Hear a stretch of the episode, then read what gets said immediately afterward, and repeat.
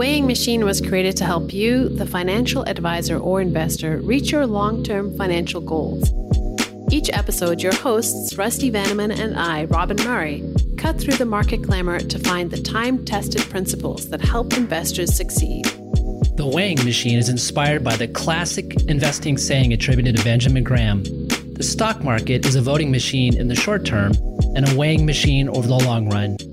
In other words, emotion and expectations drive short term market movement, but fundamentals and valuations determine returns over time.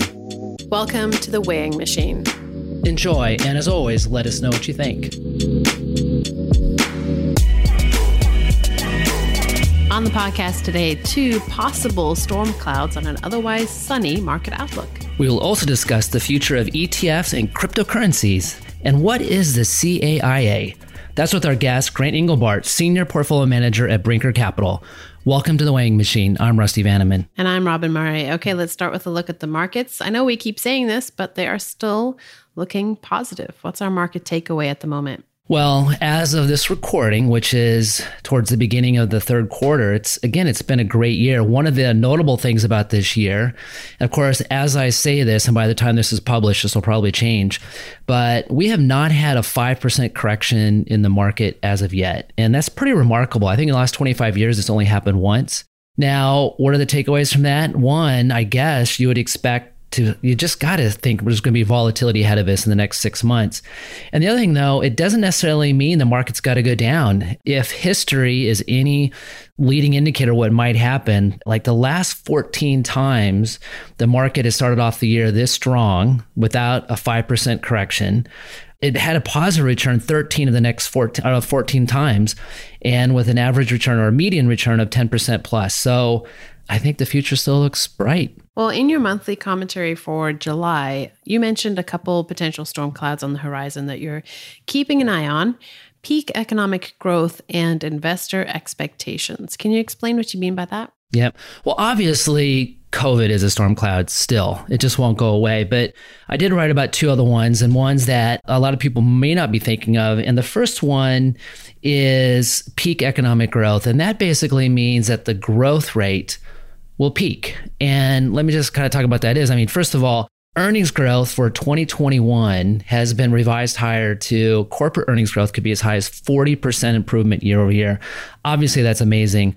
And already for next year, 2022 earnings growth, and of course, these numbers change all the time, but we'll basically get the idea across is expectations are closer to 12%. So just for a frame of reference, the long term growth average, earnings growth average is six, seven percent. So these are awesome numbers, particularly even for next year. But the growth rate of the growth rate is slowing. And a lot of times, quite frankly, that creates a headwind for the market. The second thing is kind of more of a headwind, I think, for advisors because managing investor expectations are so important to have good investor experiences. And there was a study that came out from Natixis uh, recently looking at or asking US individual investors what they thought would be a reasonable rate of return from the stock market. And they said 17.5% after inflation. And that is two to three times the long term average. So expectations are way ahead of themselves. It's almost like advisors are going to have a real task on their hands managing expectations lower to make sure investors have you know good results over time. Well, let's bring in our guest, Senior Portfolio Manager at Brinker Capital, Grant Engelbart. Grant, welcome back to the weighing machine. Hey, great, uh, great to be back. So, we do know a little bit about you already. Loyal listeners might remember you from the old weighing machine days when you were a regular guest as portfolio manager and director of research at CLS Investments. But before we dive into your new role and new since then, let's get a sense of what we should be listening to right now. Rusty? Yes, the all important question. All right, Grant. I don't remember if we asked you this question years ago because we only started doing this a couple years ago, but we need a walk up song. We need that music in the background we hear before Grant Engelbart comes up to plate here and hits a home run with every one of our questions. What is that song we're listening to? I spent a lot of time thinking about this, but really the answer is like always in front of me. It's the Alan Parsons Project, Sirius, Nebraska football tunnel walk song. Also, the Chicago Bulls use it in their heyday as well. I mean, just fantastic song that's kind of a cheat, though. I think that a lot of people should use that as their walk-up song. It should be just everyone's walk-up song. But you're the first one, though, remarkably. yeah, I I think that the at least the guitar part at the beginning of Bulls on Parade by Rage Against the Machine is gets you really pumped up. So either one of those, I, I'll be if I listen to that ahead of time, which I did today, I'll be pretty pumped up. you know what? When I eventually create my Spotify playlist of all these walk up songs of all our guests, I'm putting both of those songs on it. That would be great. Don't listen to it while while driving because that's uh, that's dangerous. All right. Well, Grant, for those who don't know you, tell us a little bit about your background and what you're working on now. Sure. So, Grant Engelbart, obviously senior portfolio manager now at, at Brinker Capital Investments. I've been with the Orion organization for 12 years, since 2009 or going on 12 years here. Started in, in trading in a number of different roles in the trading team. And we actually didn't have a very big PM team at the time or a research team. Um, and once we created a research analyst team, I, I, was the first of two people to join that and then kind of, you know, worked for Rusty as he came on shortly thereafter and eventually up into a portfolio manager role.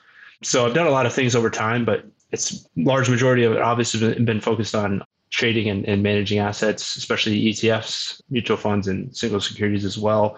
Worked a lot with high net worth clients over time. That was one of the main things I did as a trader. And then when I transitioned into an analyst and, and PM, I've worked with you know what we call our master manager program or a high net worth program for a really long time, and that that's very cool. There's a lot of a lot of customization there, a lot of different things we get to see, a lot of different really cool clients we get to deal with and talk to, and and, and work closely with advisors.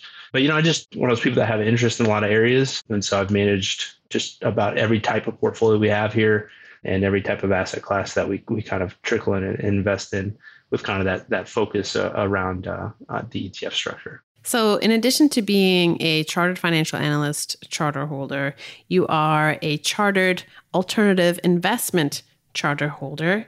That's a mouthful, and it's the CAIA. Can you tell us more about that designation? Sure, you could you could call it the CAIA, I guess, to, to short it up. That's, that's a lot of people say, but it's a very cool designation. So it's a kind of a two part test focused on, of course, alternative investments. So things outside of traditional stocks and bonds. Think about like real estate, hedge fund and hedge fund strategies, which a hedge fund is kind of a wrapper that has a bunch of different strategies inside of it.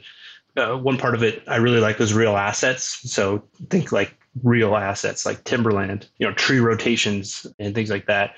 Art, intellectual property. There's even a section on intellectual property and movie rights and song royalties and things like that. So very interesting concepts and things that you can invest in.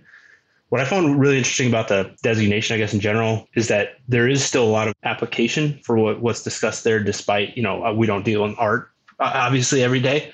But despite that, there's, you know, they actually mention ETFs by name in some of the material. And so it is very applicable and, and very enjoyable and readable material. So it's it's definitely helped. So Grant, the reason why, well, there's multiple reasons why you're on the podcast, but one of the big reasons is that you're really an expert in exchange traded funds ETFs and you know ETFs this year have already set a record for inflows in a calendar year we're only halfway through and that's so remarkable because ETFs have been killing it in recent years so we're definitely going to drill down into ETFs but first Another thing is that you are a fantastic portfolio manager and a true market junkie. And I think when people think about their portfolio managers who's running their money, they want somebody like you because you're just never turning off in terms of how you're thinking about the markets and the way you've been managing them and the performance you've had. So, with all of that preamble, how should Robyn and I be investing our money?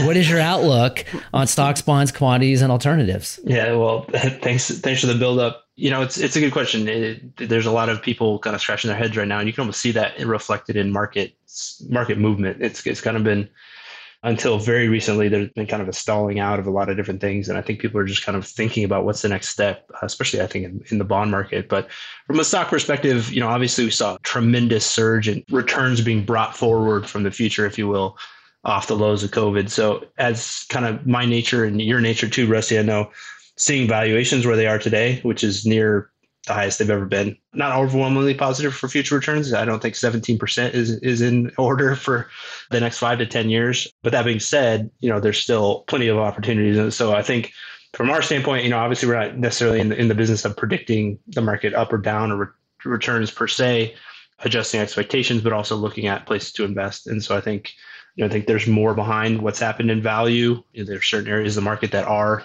relatively inexpensive, and I think those are the areas that you should focus on.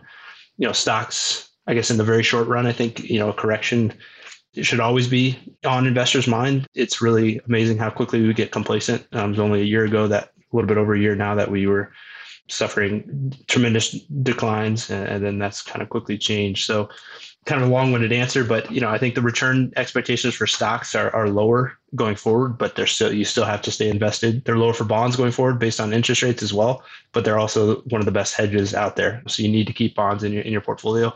I think commodities and alternatives get a bit more interesting. Commodities, I think if you invest correctly in commodities, there, there's a lot of opportunity there. We've seen strength in in oil and other areas, um, but I think people are getting more creative in how they invest in commodities and, you know rebalancing into commodities. I know you've had people on the podcast before referring to some of these, some of these areas, but I think real assets and commodities are, are a particularly attractive area to look at.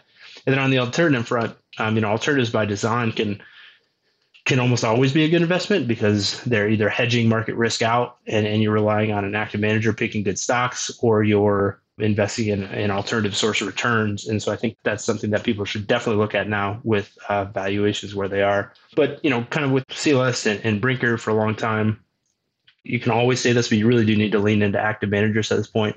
Uh, I think the opportunity for for picking winners and losers is, is getting larger. We kind of saw this rally from 2020 that you know the rising tide lifted all boats, but now we're seeing that disperse. So I think having a good active manager pick securities for you and make the right decisions there and pick quality stocks uh, makes a lot of sense going forward. Robyn, we're going to get rich off that. oh, I was taking notes the whole time. It's going to take a while, but you'll get rich off that. Hey, I've got a question thinking about this, and nobody's ever asked me this in the way I'm going to ask it to you. I was just thinking about it. How would you describe your style of investing? And let me just kind of make it like a little more complicated than that. So, how would you describe your style of investing to like a room full of CFAs and CAIAs?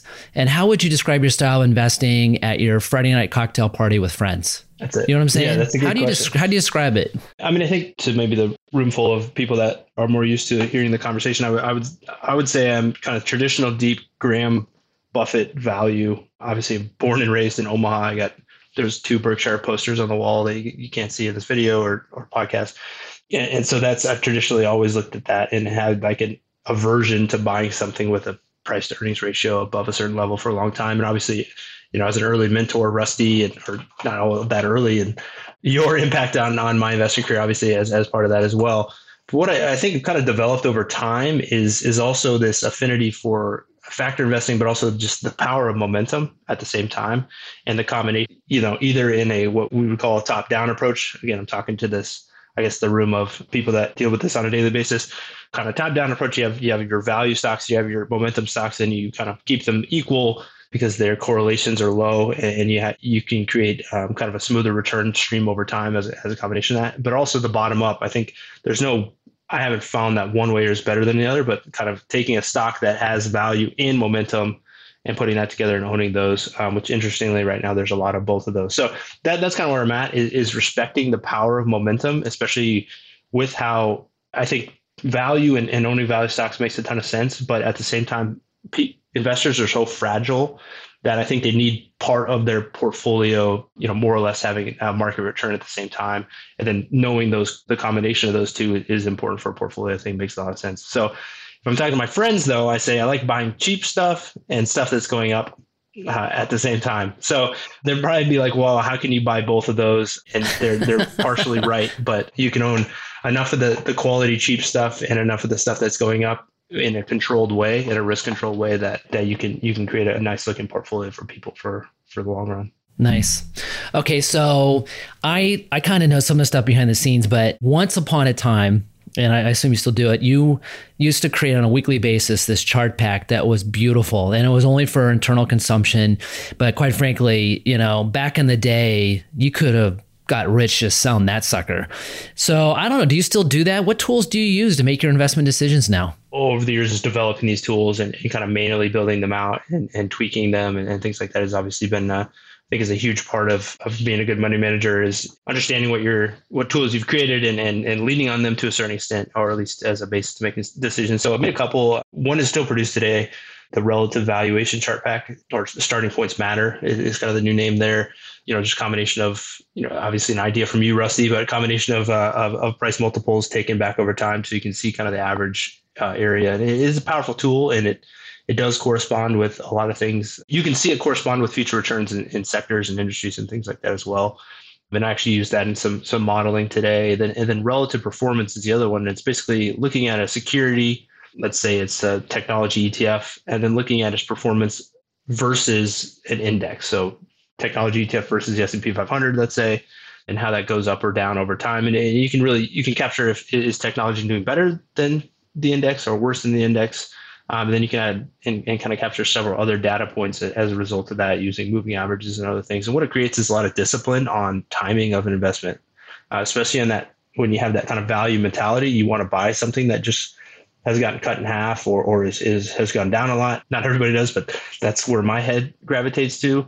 But using that as discipline to get in at the right time, maybe when it started to rebound a little or, or find a bottom, has been you know really important and, and helpful for for our, our team managing money. Well, let's uh, talk a little bit more about ETF investing. As Rusty said, you've got a long record of successful ETF investing work, and you were an early advocate of the technology. So, what do you look for in an ETF and in an ETF provider?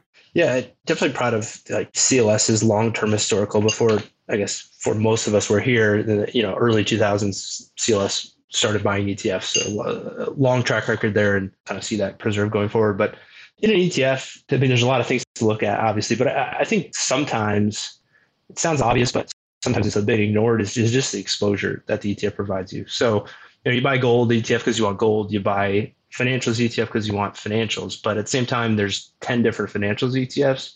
One might have tra- credit card processors like Visa and MasterCard. One might not. One might have a lot more in regional banks and so or whatever it may be and you know, 20 different value etfs with all different little nuances. So i think that's huge. Something we really try to look into a lot is is what is that exposure that you're getting? How much concentration are you getting in one security versus another?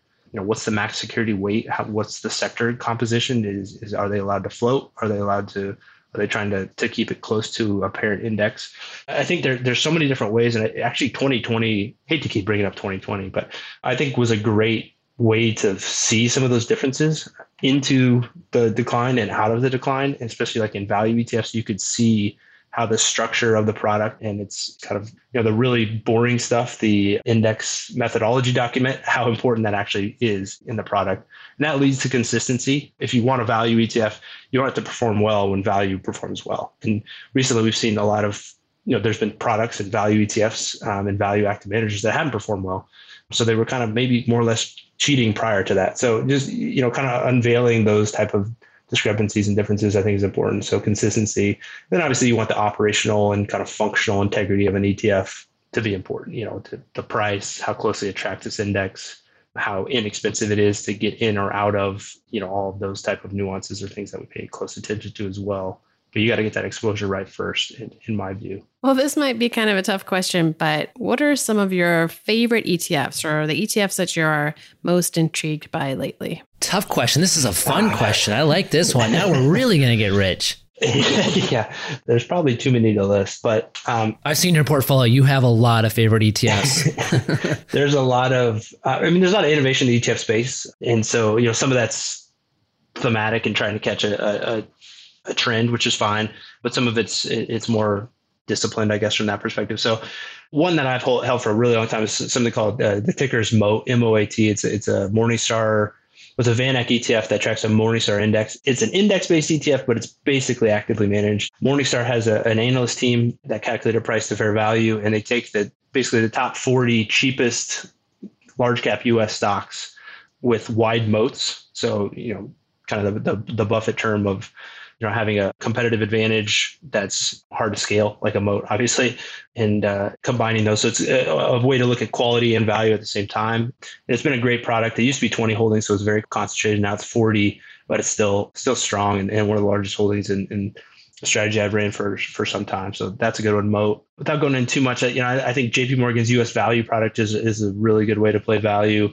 I like some products that have value momentum, of course, in the in the product itself. But I, will say, from kind of a provider standpoint, Davis funds, Davis ETFs, they have uh, pretty concentrated, actively managed ETFs, and they're one of the newest, the early entrants into the the actively managed equity ETF space. So, uh, you know, shout out to those products, and they have a financials fund, and they've been pounding the table on financials, which has been great.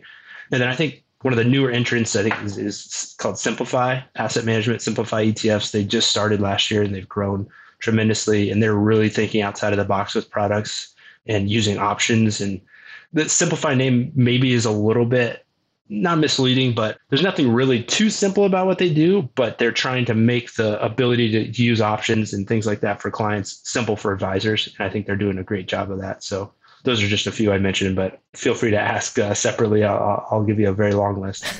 well, you were also an early proponent of cryptocurrencies, or well, at least you were intrigued at the potential of crypto early on.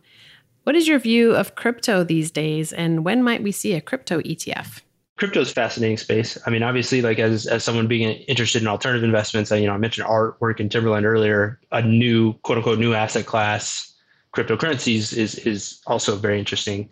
And I think even just the evolution in the last two or three years has been pretty fascinating in cryptocurrencies from kind of the Bitcoin. You know, I think Bitcoin's transition to just this digital gold, right? There's not its use cases and great. I mean, it's kind of a slow processor of transactions and things like that, but it's it's just taken this this spotlight and has futures contracts on it and things like that. So anyway, my view on crypto to answer your question is I do think it's a new alternative asset class. I think it's I think it should be used intelligently, obviously, and in a s- small way. A portion of your assets that that are not worth or that you're okay with losing, at least at this point. But I think that can evolve into into other things. And I'm, I'm very curious to see how advisors can start to to get involved with that. And obviously, an ETF is is one way to do that. There's you know you know more than a dozen ETF filings for a Bitcoin ETF. I don't think it'll come till early next year. Personally, I know some people think later this year. Uh, I just I, for some reason I think I think early next year, but I do think it will come. Um, there's some been some other products out there that have paved the way, but I think the possibilities are, are just really fascinating and endless there. One thing that has been interesting to me lately is kind of the DeFi area, or basically creating financial products with cryptocurrencies and different DeFi tokens. I mean, basically, it's like mezzanine debt meets microloans meets your neighborhood bank. I mean, there's so many fascinating use cases. And I think one of the biggest issues we have kind of in the advisor advisor world today or the kind of investor world is is income generation. And with cryptocurrencies, I think if done the right way, you can create pretty substantial income streams and, and uncorrelated income streams off of these products in intelligent ways. And we're starting to see some of that come across. But we're talking about 7% plus yields um, and things like that based on loaning your crypto out or whatever it may be. So I think there's some really interesting stuff going on there in the crypto market. But gives me confidence is seeing some of the people that we we know well in the in the ETF world go over to the crypto space and buy into that. So like you know Matt Hougan is big ETF guy went over to Bitwise. Dave Abner at Wisdom Tree went over to Gemini. Um, those guys I respect a lot. And and uh, if they're wrong, then uh, I don't want to be right or whatever, whatever this thing is. Wow, that's that. Now that is some juicy stuff right there, particularly on the um, on the DeFi stuff. So that's pretty intriguing. We'll probably have to have a podcast on the future, Robyn, on something like that. Mm-hmm. All right, so let me think about this question. So you talked about earlier, you know, role models and mentors, but the reality is you are one, and you have been a role model and mentor for people. You know, right now the industry is, you know, because of Robinhood and the gamification of the market. So many new investors are coming to the market, and so many people want to get into the investment management industry. What is your advice for those people, either new to investing or actually just wanting to coming in to become investment managers? What advice would you give them? I love this question. I guess like I love when it's asked on other podcasts with investment managers and things like that. So thanks for asking it. You know, obviously it's you know run as fast as you can away from it, the industry, but obviously it's a fantastic industry and it touches it touches everybody. And that, that's one of the main reasons I, I think I got into it besides being interested, deeply interested in investing is just like everybody needs to use, you know, financial planning and investing, but yet so few people know what's going on. It just, it's the most applicable thing I could have I've done with my life, I guess, in my view. So I think today as a CFA and, and someone that wanted to manage money, CFA charter holder and somebody that wants to manage money. I mean, it's hard for me to say this, but I think focusing on financial planning, I think is huge, or at least having a good base of knowledge on financial planning, I think is really important today because that's an area that just I personally want to grow in and, and, and think that again has that application. But also quantitative investing, I think is huge. You know, learning Python or R or one of these programming languages or, and getting deep into kind of the data sciences area is going to help you in, in finance, but it's going to help you in you know a variety of other industries and so i think that the kind of quantitative aspects of investing i think are are an area that I wish I, I learned a lot more on earlier instead of having to catch up and things like that. But just in, in general, like kind of the basic things, writing and communication are huge, Rusty. And this is something you obviously helped us all with over, you know, along the way a ton, but there's so much writing and there's so much of investing, especially if you focus on quantitative investing and, and your portfolio maybe runs itself. It's not necessarily what we do, but to a certain extent, some people do. And then they really have to focus their time on, on communicating and, and writing about it and, and kind of telling that story. So I think that's huge. And then, I, you know, focusing on relationships is something that I've always been a huge fan of. The industry is a lot smaller than it seems. And, you know, the kind of maybe the old school Wall Street mentality or what people think Wall Street is like is just not true, or those people are doing different roles. It's a fantastic industry, uh, especially in the kind of the niche ETF industry. And so focus on those relationships right away is going to do you wonders in, in, more ways than you can ever imagine um, and, and things like that. But I guess learning a lot about crypto probably would be important too going forward, but, but those are the, the main things I'd say. Wow, that's great. All right, since you said you uh, like that question, it's one of the questions I ask often. I'm going to ask you one that I also ask often, and that is, and you actually have a great frame reference on this because you've talked to a lot of them. But what do you think makes a good financial advisor? I think we've talked to a lot and obviously dealt with a lot over over time you know, I, I mentioned the getting into this industry to because it's so applicable, but I think at the same time also it's it's because you're you're helping people, right? It's so applicable that you can help other people. So, kind of really recognizing that that care in an advisor and to the extent that an advisor could express that care, I think is incredibly important. And, and creating that that relationship and that bond that the advisor really cares about your and your financial well being is obviously you know important for an advisor to continue that relationship over over a long period of time and, and intergenerationally as well. But I also think I've been on the phone with a lot of advisors that have done a fantastic job of keeping their client invested, but doing it in a way that they kind of made it seem like it's the, the client's idea, right? So they weren't like pushing, like, no, you have to stay in, you have to earn this, you have to do this. You know, they listened to their concerns, even though they had, you know, I, I let them know why that probably isn't true. The advisor's like, well, you know, kind of sided with the client and said, okay, what do you think about this, this, and this? You know, didn't chastise or, or do anything like that. Said, I respect your view, and but here's what I think you should do, and then kind of convincing it them to stay invested and stay in the market. So I've seen that kind of mentality and made me smile because it is re- really well done how, how some of these advisors can, can do that and keep that's keep a gift. It's not it's, yeah. it's not tricking them. I shouldn't say that, but it's it is a gift and, and it's so important to stay invested. You know, that's like one of the main things we focus on here, of course. But you know, I, I do think that again, kind of along with both of those is that like comprehensive financial planning structure versus just like transactional based business. And a lot of that's gone away, but just the, the kind of call you up and buy a new A share load fund and then not talk to you again. Financial advisor business has kind of gone away, which is good to see, but just kind of that focus on that holistic picture and uh, comprehensive financial planning is great as well. All right, here's a question. This is gonna this will probably make your hands sweat, but it's don't worry, it's just make believe. Let's say you're in a situation where somebody says, Grant, you can no longer manage your own investments, but you ha- you can hire who you want to manage your money.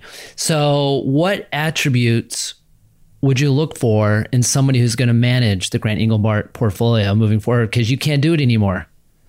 What would you look for in an investor? What are the good qualities? Yeah, well, I think discipline, kind of, kind of first and foremost. I mean, there's there's so many as an investor and an advisor, you want to be disciplined and, and recognize the power of staying in the market long term. So you obviously I want that in a in someone managing my money as well, but also on the process side of things. You know, having a consistent, repeatable process, I think, is very important. But I also think that I do think there's it's a little bit overrated to have the same process since 1970 type thing or whatever pick your year i think having a consistent process since 1970 makes a ton of sense but markets do change things change and so kind of continuing to adapt what you do and how you do it i think is important. Not to the extent you're changing things completely every year of course but i, I think i think that's important to recognize that you know you're kind of taking in new information and knowledge but consistent process obviously aligned with kind of my investment belief and then and then that that strong stomach and ignoring the fomo that i think has been so has caught so many investors off recently where it's you just want to get involved in whatever it is the meme stocks or various other areas of crypto or whatever it may be instead of kind of sticking to your process and your your standard portfolio i, I would think would be attributes i'd look for in the person taking over my portfolio. You know it's kind of like what you're saying kind of reminds me i like to say that when it comes to investing you know professionally no investment position is sacred you should always be enhancing the investment process. And when it comes to investment philosophy, it should be articulated and defended. Something along those lines. But right. all right, here's the next question. And this one here is I know it's going to be another winner because I, I know it's going to probably change some people's behavior moving forward. I'm betting on it. And that is, again, because you read and study so much and you survey so much ground and there's just so much information out there for financial advisors and investment managers. What are some of your favorite and most reliable sources of information? There's a lot. So I will say that, you know, part of my job and I, why I bring good attributes to it is because I can kind of process a lot of information and get it handled quickly. But that being said, there's a podcast, I think this is my first answer. Podcasts are an amazing way to, to absorb information and you can do it at whatever speed. I guess you choose. Like you know normal time or 1.5x or 2 and sometimes i wish we had that for zoom calls with, with certain people uh, yep. you know things like that. But you know i think there's a variety of podcasts. I've been a kind of a loyal listener to, to with animal spirits podcast since its inception. It's it's michael batnick and ben carlson from kind of Ritholtz group. My view on them kind of goes up and down but what they do is they do a great job of reviewing kind of the week in review as far as news flow and and articles published and, and research published and then kind of take a, a good tact on it, right? So that they have the a long term view. You know, they kind of have a consistent message from that standpoint. So you, they can they help parse through the news, I think, well. But also, what ends up happening is, you know, I end up getting I listen to a you know their 30 minute podcast and then I have 10 papers to read and like four books to buy. You know, so it's kind of an expansion of, of, of a lot of things, but that's something I, I consistently do. And there's a ton of other podcasts I could mention. There's so much good free content now that's being published, and you can kind of scale up or scale down to the extent that you want to read it. But I really like what Research Affiliates does and puts out. I think that they have some deep research and write it in a good way that's readable. I'll mention here too that I think there was some kind of quote unquote time to reflect papers that were put out recently. And again, some of these get pretty deep, but are, uh, are really, really good. Corey Hoffstein wrote a paper called Liquidity Cascades that basically describes how the market works. I mean, more or less. I mean, it's, it's lengthy. He does put it in a podcast form on his Flirting with Models podcast if you want to listen to it there. But that came out. A guy named Jesse Livermore, uh, which is a pseudo name actually for the old school investor, but works with O'Shaughnessy Asset Management, put out a similar paper. And then most recently, Dave Nadig, who I really I think is one of the best minds in the ETF industry, wrote a, a paper on volatility you can find on like ETFtrends.com. So I guess I'd, I'd shout out those three as as being some you know, really top tier and applicable you know studies more or less that have come out in, in the last year. Well, this has been a really, really great conversation, Grant, and it's been great to have you back on the show today. How can listeners stay in touch and learn more about you and Brinker Capital? Good question. I, I haven't haven't taken the dive into into my own Twitter handle yet, but you know soon you can follow us on brinkercapital.com and then Brinker Capital on Twitter as well. Put out uh, various articles there, and then occasionally on on Orion Portfolio Solutions blog, we'll have various things published. And then I guess I'll have one more thing. ETF Trends has an ETF strategist channel, and there's a Brinker Capital page there, and we publish various things on the ETF industry out there, usually on a monthly basis. Well, you first of all need to have you need to be on Twitter. So that's pretty obvious. All right. I'm on there. You just can't tell. Well, yeah, you're a lurker. That's right. All right. So, well, I want to say thanks for coming on the show, but I do have one more question because sure. this is going to be published just days before Husker football season starts.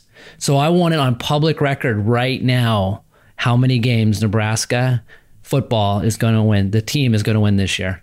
Oh, man, rough. You had no idea I, this was no, coming. I, yeah, I could, I should have been.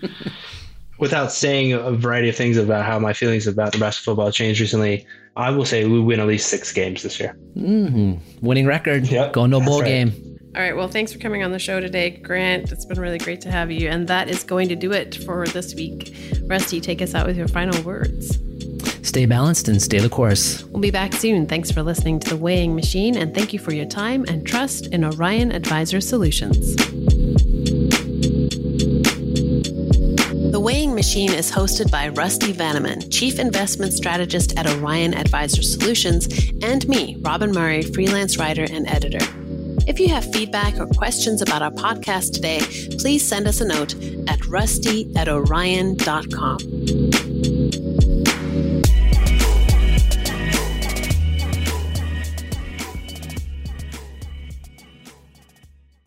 All opinions expressed by Rusty Vanneman and podcast guests are solely their own opinions and don't reflect the opinion of or endorsement by Orion, its affiliate subsidiaries, and its employees. This podcast is for informational purposes only and should not be relied upon as a basis for legal, tax, and investment decisions. The opinions are based upon information the participants consider reliable.